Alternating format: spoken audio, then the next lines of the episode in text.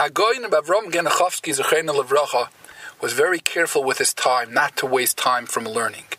And Befrat, especially when he traveled, he was very careful if there was people in the car, let's say, that were not mamish holding by learning, he would bring up an interesting topic in learning to discuss with them that people shouldn't waste their time from learning Torah. The mitzvah of Talmud Torah, Talmud Torah Keneged Kula. Now listen to a fascinating story. There was a big Talmud Chacham that got a ride together with Avram Genachovsky from Bnei Brak to Yerushalayim. Now that's a long ride. And he got a ride together. There was a different Talmud Chacham that was driving the car. He was going together with his wife. So you have this Talmud Chacham, the driver, together with his wife, and Kamer Avram Genachovsky getting a ride together with another passenger, big Talmud Chacham. So this Talmud Chacham, the other passenger, was so excited. Now he has a drive with Avram Genachovsky in Bnei Brak to Yerushalayim. He had a very shvera sugya in Yoni Choshen Mishpat, very hard in Yonim. He wanted to be able to speak to Avram Genachovsky.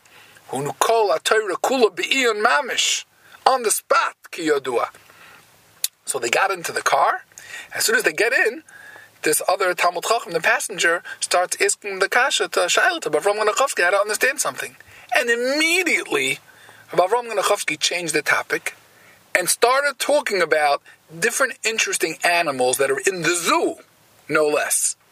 That this animal, he was a, a tremendous genius. He knew everything. He could discuss about this and about that. And then from there, he went to interesting things about cooking with oil. And the Talmud Chacham tried a couple times, and it was not Negeya. The entire trip from Bnei Brak to Yerushalayim, he was spoke about Mili the Alma. You would call Kamat like Dvarim Betelim. He was mamish amazed. He knew about Ram never did such a thing. Couldn't imagine. He was really, really like thunderstruck. When they got to Yerushalayim, after they got off, he went over to Avram Genachovsky and he said, um, Can the Rashiva explain me why the Rashiva didn't want to talk in learning? I started up a Shaila, Kasha. And Avram didn't want to answer him. But he pushed him a couple times. Finally, Avram Genachovsky told him, I'll tell you. Two things. Number one, immediately, you brought up a topic in a very complex sugya in Yoni Mishpa. So right away, even though the person driving is a Talmud Chacham, I did not think he would be able to follow that discussion. And he wouldn't have what to add. And this is in front of his wife. I didn't want to lower his esteem in the eyes of his wife that we are two Talmud Chachamim partaking in a complicated discussion and learning, and he's sitting on the side with nothing to add. That's number one. But now you're going to ask me, okay, so just let's, you know, so bring up a different topic in learning. That's much lighter, interesting shaila, what bracha do you make on a certain food, you know, something that Rav Genachovsky could just bring up a, a light topic that everyone could really, something that they could discuss. He said, I know this couple. And I know that it's important for the wife to see that big Talmidei Chachamim could talk schmooze regular things, not in learning, and there's nothing wrong with that. And therefore, so she should not look down at her husband when he schmoozes. I know that the wife needed to hear that, to see that, better said.